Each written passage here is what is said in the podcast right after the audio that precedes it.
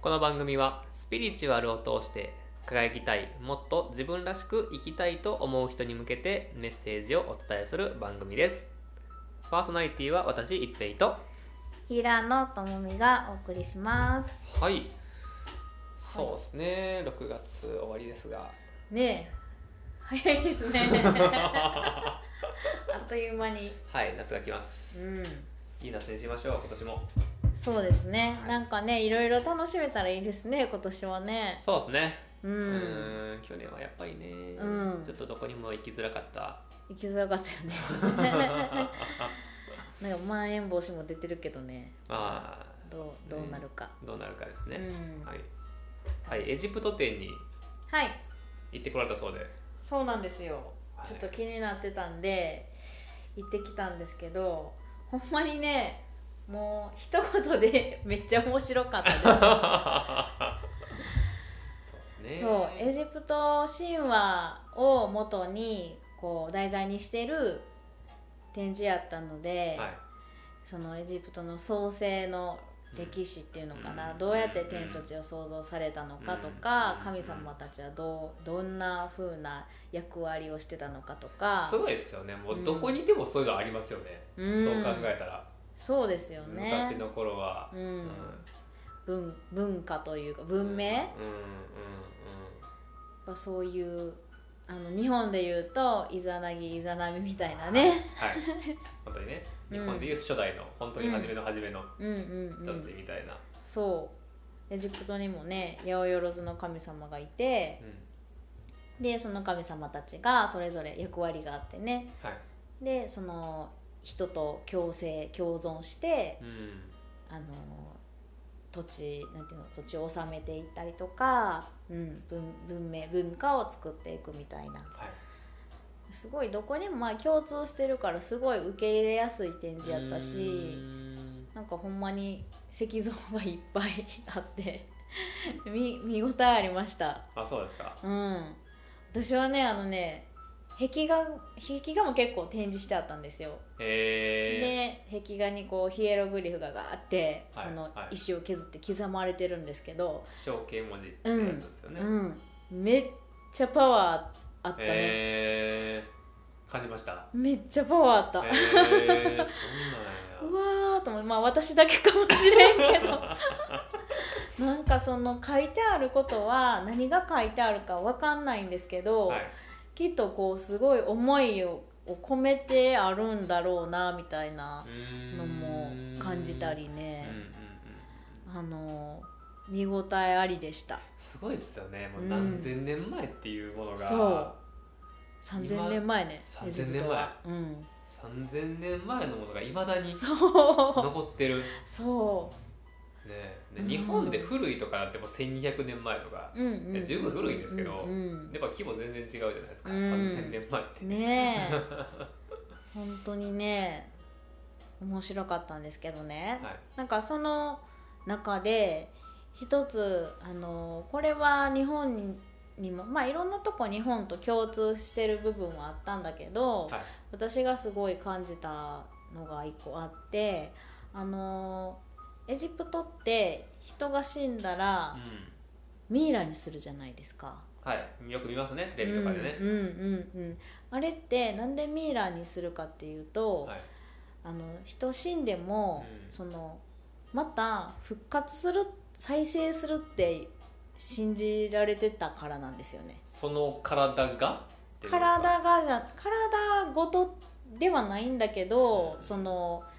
肉体もすごい大事にしてたんですよね復活するためのものとして、うんうんうんうんだからすごい丁寧にねミイラは作られてたみたいですうんうんねえミイラってうんえなんか種類何個かありませんっけ種類なんか 木のミイラとかなんかいろいろなかったっけえ木木木は箱かあ木箱木箱かあのあーなるほどね、うんはい、ミイラを入れる入れ物ねそうそうそうそうあえミイラっていうのはうんそもそもの人をそうそうそうそ保存状態良くしたものをミイううラ、んうんうんうんっていううかんそのエジプトの場合はあのー亡くなったらはい内臓は全部取り出すんですようんででもその内臓も一つ一つその復活再生をするために大切だからあの神様の形をこうが彫刻された壺に4つの壺にねしまわれるんですよねここはいい胃をしまっとこう 腸をしまっとこうみたいな感じそう でね主要な臓器をはいしっかりこうしまわれて、で心臓はね戻すんですようん体の中にそうでこの心臓を戻すのはなぜかというとそのエジプトではあのー頭でものを考えるのが普通じゃないですかうん今だとね、思考って頭でしてる脳みそでしてるみたいなのが、そうですねあのーまあ通常ね言われてるんですけど、エジプトでは心臓でものを考えていた。うーんっていうのが信じられていたので、まあ、その復活には欠かせなかったんですよね大事なもの、で心臓だけ戻してでその心臓を守るお守りみたいなのも置かれてうんで包帯でねぐるぐる巻きにして、木で作ったあの棺とか石で作った棺の中にあの安置されてうんうんうんうんっていうそういうミイラのなん作り 方でミイラを作る神様とかもいるんですよ神様うん、へミイラ作りの神様なんか皆さん見たことあるかもしれないですけど黒い犬のー顔をしたややつ体は人間だけどつはい顔が犬のやつ見たことあるうんそうバステトやったかなあのあー神様ってミイラ作りの神様らしいそうなんすかそうそうなんですよなかなか専門性の高そいうそうそうそうそうそう専門性高 いは面白いでしょへでえまあそのままえっとそうなんですよね復活のためにそうやって綺麗にミイラを作るんですけどあのねあのー日本でも縄文時代とかってそういう風に扱ってたんですね人のあの亡くなった亡骸っていうのを。それは日本でもその再生と復活っていうそういう信仰があって、はい人は死んでもまた生まれ変わるから、はいその遺体を丁寧に扱ううんっていうことをしてたみたいなんですよね。うんでまあ、いわゆる今で置き換えるとそれって先祖供養やなって思ったんですよねご先祖様を供養する、はいうん、昔はね多分もっと丁寧にねご先祖様供養してたと思うんですよ、なるほどうん、今よりもね今の時代よりもそうですね、うんまあ、ある意味効率化しちゃってますもんねうんそう今やったらねそうであのご先祖様っていうのはあのやっぱり私たちの命のつながりうんなんですようんうんだからつまりそのご先祖様を大事にしてまあその死んでも生まれ変わるからねうんうんうん大事にしてそうやって扱ってたその古代の時代があって、でもそれがこう受け継がれてきてはいるうんうんんだけどどうしてそれをするかっていう意味の部分っていうのうはん結構忘れられちゃってるのかなあって思っー確かにて儀式化してるっていうかうねんなんか確かに死んだらこうしてこうしますみたいなそうですね、うんそう亡くなったらお葬式をしてその死者を弔って感謝をしてっていうのはもちろんありますようんでで日本だとあの焼いてねうんでお骨をしまってうんで四十九日経ったらかなお墓に入れるのかな、はいうん、なんかそういう風にするにはするんですけど、うんあの昔ほどその意味合いを重んじてやってるわけではないのかうなんっていう風にそうですね、ううんんある意味ね死というものから目を背けてる感はうーん感じますよね、うんうんうんそうすることで、うんそうだよねそうその死者は復活してまたそのご先祖様の魂が自分の子供だったり孫だったりの代でう生まれ変わるってうんうん思ったらねうんうんそのご先祖様を供養するってすごい大事なことだなってそう思でいすねません、確かに自分も生まれ変わりなんですよ先祖のまずよねどこだかの代のそうですね、うんなんか残っててほしいですもんねそんなうん 俺おったとこまだ残ってないみたいな300年頑張ってくれたみたいなね家がね そうそ うそう家が存続してたらね、そうなんで嬉しいですよねご先祖様も。で自分の命にもつながってるしそうやってこれからつながっていく子孫の命にもつながってるっていうことは、ご先祖様を供養するっていうことがねすごい大事なことに思えてきて、うーんうん、私確もそこまで思ってなかったんですけど。かに確かに でもそのエジプトの文化を見てもそうだし、はい日本の文化を見てもそうだし、はい原始を遡っていけばやっぱりそういう命に感謝をするっていうところうんにつながってるなって思って、うんいやこれはちょっと言わなあかんわって いう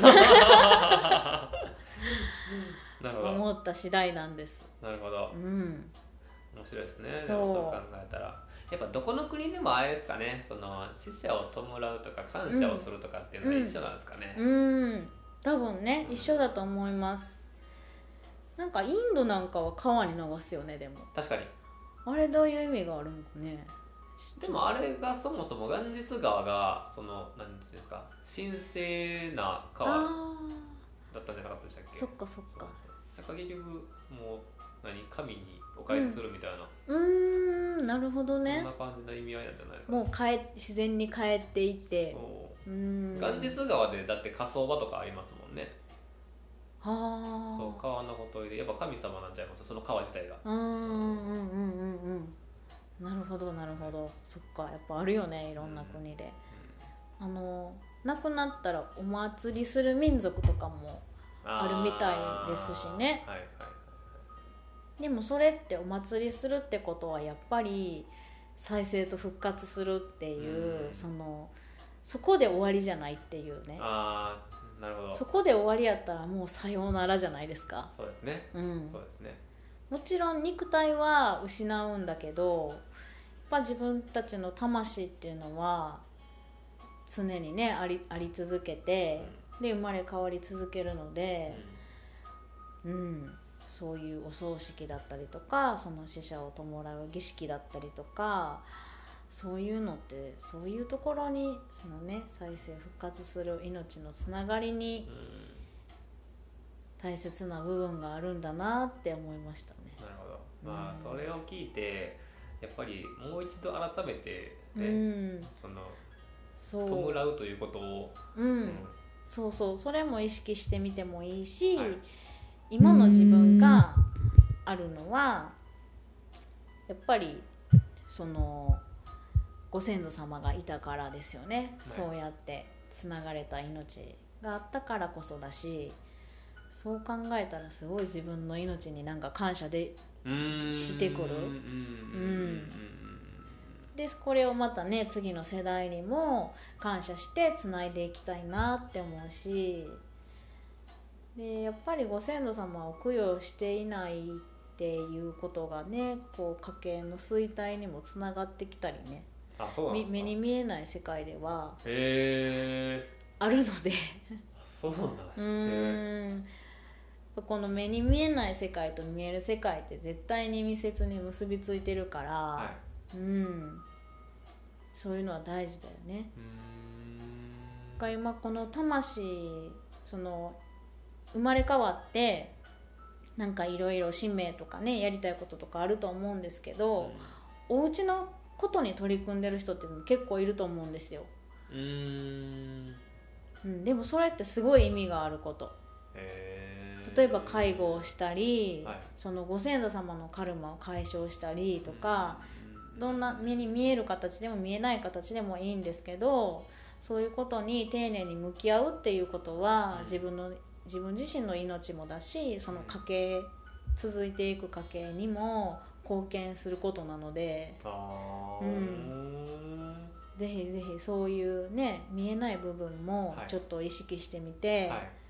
でご先祖様に手を合わせてはい感謝するっていうのとかもね、はい簡単にできるし、いいかなとも思います。うんなるほど、はい。ぜひありがとうございます、はい、ありがとうございます。ヒーリングやヒーリングを受けてみたい学んでみたいという方はヒーリングサロンスクール星々のホームページからお問い合わせくださいそれでは今回はこれで終わりますありがとうございましたありがとうございました。